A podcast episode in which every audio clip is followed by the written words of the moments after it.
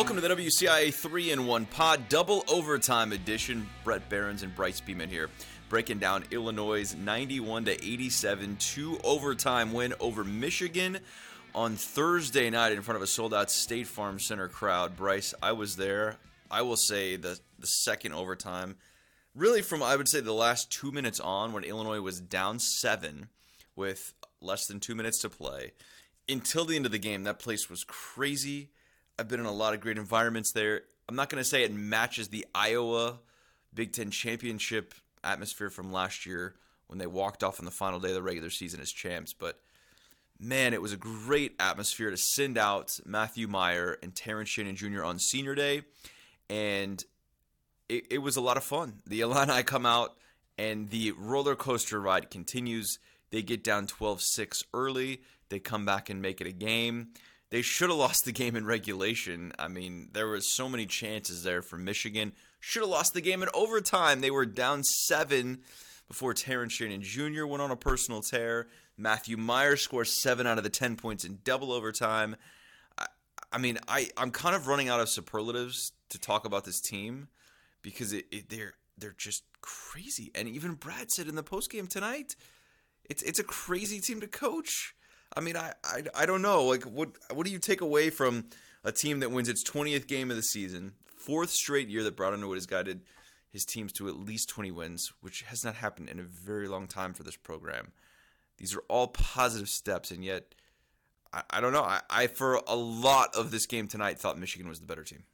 And you know, you mentioned crazy, but we've seen this a couple times now. Just you know, Northwestern, they they fought back at the very end and pulled off a win.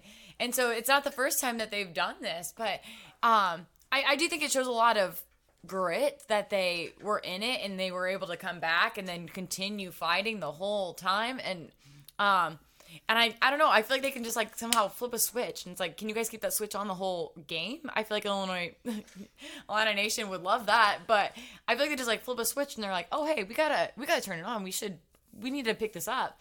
And it's like I don't know why they don't necessarily come out with that mentality, and they always have to dig themselves out of these holes. But I guess yeah. whatever works. But sometimes that doesn't work for you, um, like we've seen as well. But yeah, it, it is crazy. You just really never know what to expect from them. Some days you'll see, you know, the end of this game like we saw, and sometimes. I don't know. You, they'll come out sluggish. It's like who I, I never know what to expect when watching Illinois basketball right now. And it's got to be just mind-boggling for fans. I, I, know that much to try and follow this team and, and watch this team and, and you know be a fan of this team because what what do you expect night in and night out and yet they come out and, and pull out a win over a Michigan team that is probably not going to the NCAA tournament now. Wolverines 17 and 13. They're still 11 and 8 in the Big Ten.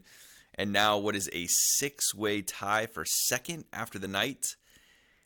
It's just a logjam in what is the middle. And Illinois can finish anywhere, Bryce, from second to ninth now in the Big Ten after tonight. Which with so one weird. game left in the season. Which is so weird. Like everything's just up in the air with the Big Ten right now. They could still get a double bye. You have to beat Purdue to do that, and you um, Purdue's not playing great. They only won by two tonight, losing to Indiana last Saturday on their home court. They have not looked like the Purdue of earlier in the season. I'm not saying Illinois is going to win, but because Mackey's a very tough place to play, but it's it's becoming like more of a possibility in that sense, and uh, you know they they got to go out and play well, but like this just it's just a wild wild ride for for what this has been, and I, I continue to say that Illinois is either going to lose in the first round of the NCAA tournament or probably make it to yeah. the you know Elite Eight or, or whatever that might be. I'm not sure their Final Four good the thing that stuck out to me tonight the most Illinois got to the rim, Bryce. They pushed the ledger in the paint. They outscore Michigan 46 32 in the paint, which is pretty incredible with as big as Michigan is, with Hunter Dickinson, who absolutely goes off for Michigan 31 points, makes 14 of his 21 baskets, even threw a three in there, 16 rebounds for Dickinson. And the first time he has played in Champaign in front of fans yeah. in his career you know, and it's hard to believe he's only been there three years. Like he, he seems like he's made a lot bigger impact on that. Uh, but Illinois continues its winning streak against Michigan. The Illini have, have really just owned the Wolverines the last couple of years. It's it's pretty incredible for what that is. And, uh, you know, they walk out with the big win. Matthew Mayer, 24 points. He had seven rebounds and combines with Terrence Shannon Jr.'s 21 and 7. And all of a sudden, you've got 45 and 14 from your two best players.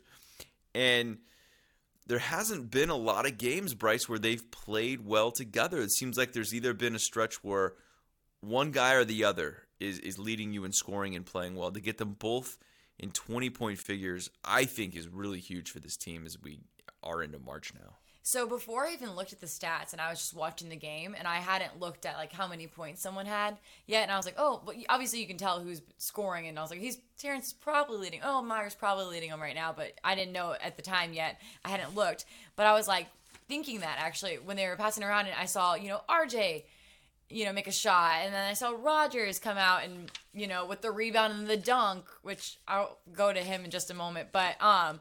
But I actually was thinking that I was like, this feels like a very team based offense right now. And I was like thinking that I was like, I'm not sure who's leading. I was like, I was pretty sure it was Mayer and Terrence, but I was like, you know, I it's, I'm not really sure who's kind of leading them right now. Like, there's a lot of guys scoring right now, which I mean, to have also Ty Rodgers at 14 and RJ Melendez at 12, that, that's pretty good as well. That's decent numbers to put up. And I thought Ty Rodgers, uh, he just hit his career college best um, tonight. I just think he's continuing to come out of his shell.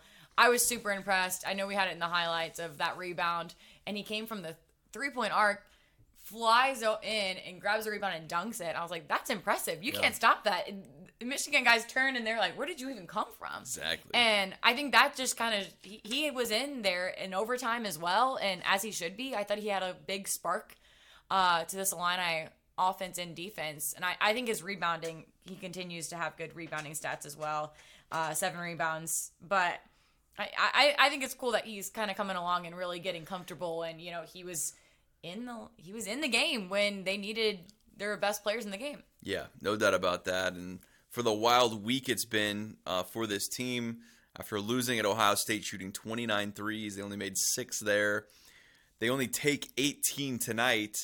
And the crazy thing about that, six of those threes, Bryce, were in overtime, the first overtime alone. They only shot 12 threes in regulation like just a stark difference for me for what that is and how better the offense looks when you get pieces like Ty Rodgers, when you get pieces like RJ Melendez, who plays 32 and a half minutes tonight and makes three shots, and all five of his free throws, which were huge in there. Uh, like Terrence shooting 16 free throws.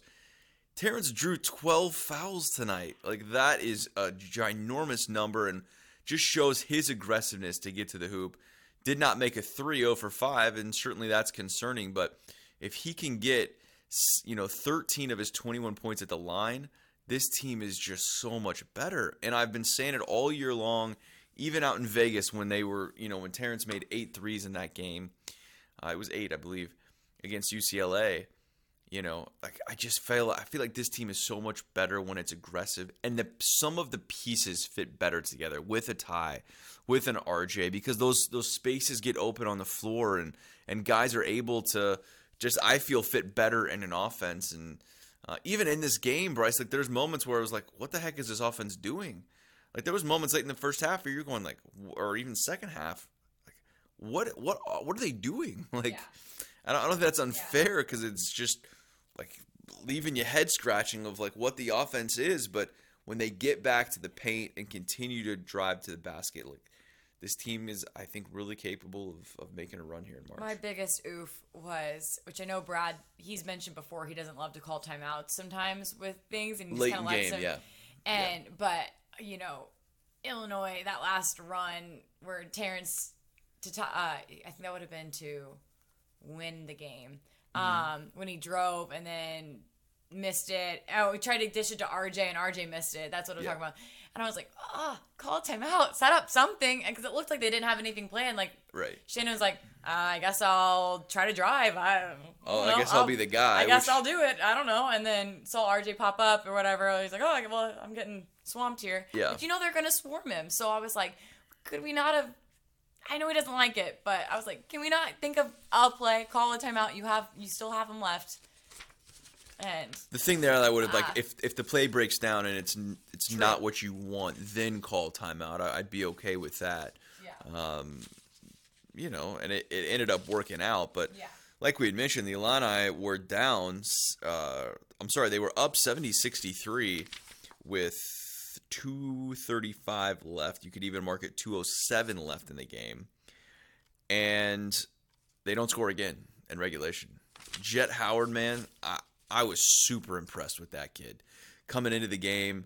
Uh, he's been out with an ankle injury, comes back, plays for the first time in, in several outings, and he puts up 15 points, makes three of his eight threes. He made some crucial threes late, though. I thought Kobe Bufkin was another player where you look at Michigan and you go like, how is this team not going to make the NCAA tournament? They're so talented for what they have. Dug McDaniel, all about five foot eight of him. He's not very big.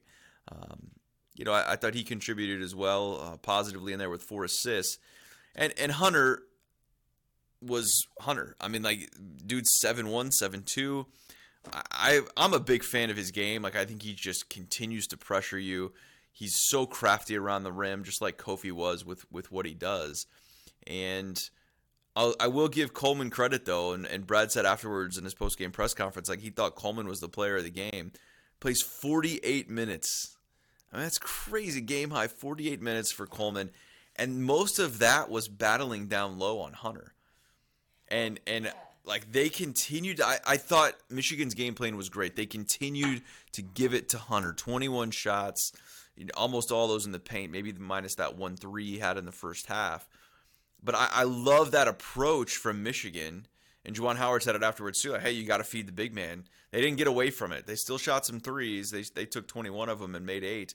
But like, you could tell, especially late in games, like it was going to Hunter. Well, and Coleman battled him. I thought very well, all things considered. I, I think he really Hunter even stepped it up more, obviously, as the game went on. Because you know, early on, I was actually looked at. I think he only had I say only had, but he had 19 points or something. I was like, oh, you know, it's kind of late in the game right now, and they're kind of holding him right now. I was like, that's not too yeah. bad. And obviously, I thought Kobe Bufkin kind of stepped up. We had other guys from Michigan obviously step up into that.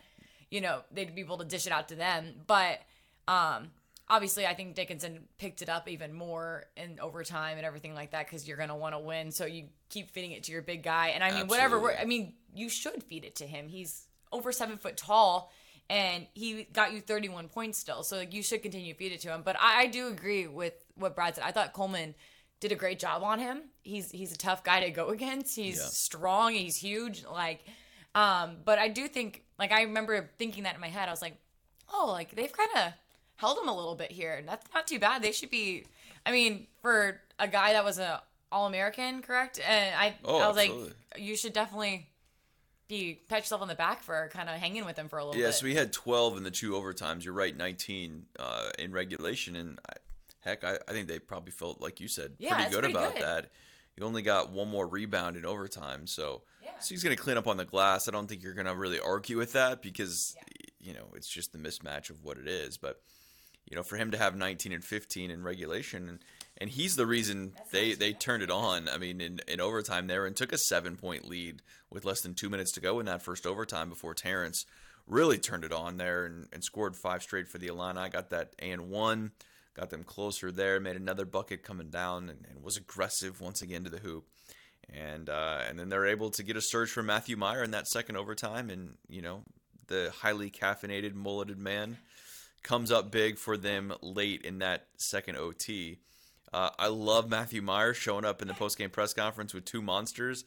Completely owned this caffeine poisoning that he claims that he had. Uh, and I'm not doubting him. Like I'm sure it was terrible. Said he woke up, felt like he was hungover and yeah. just caffeine buzz. Maybe don't drink six monsters in one day.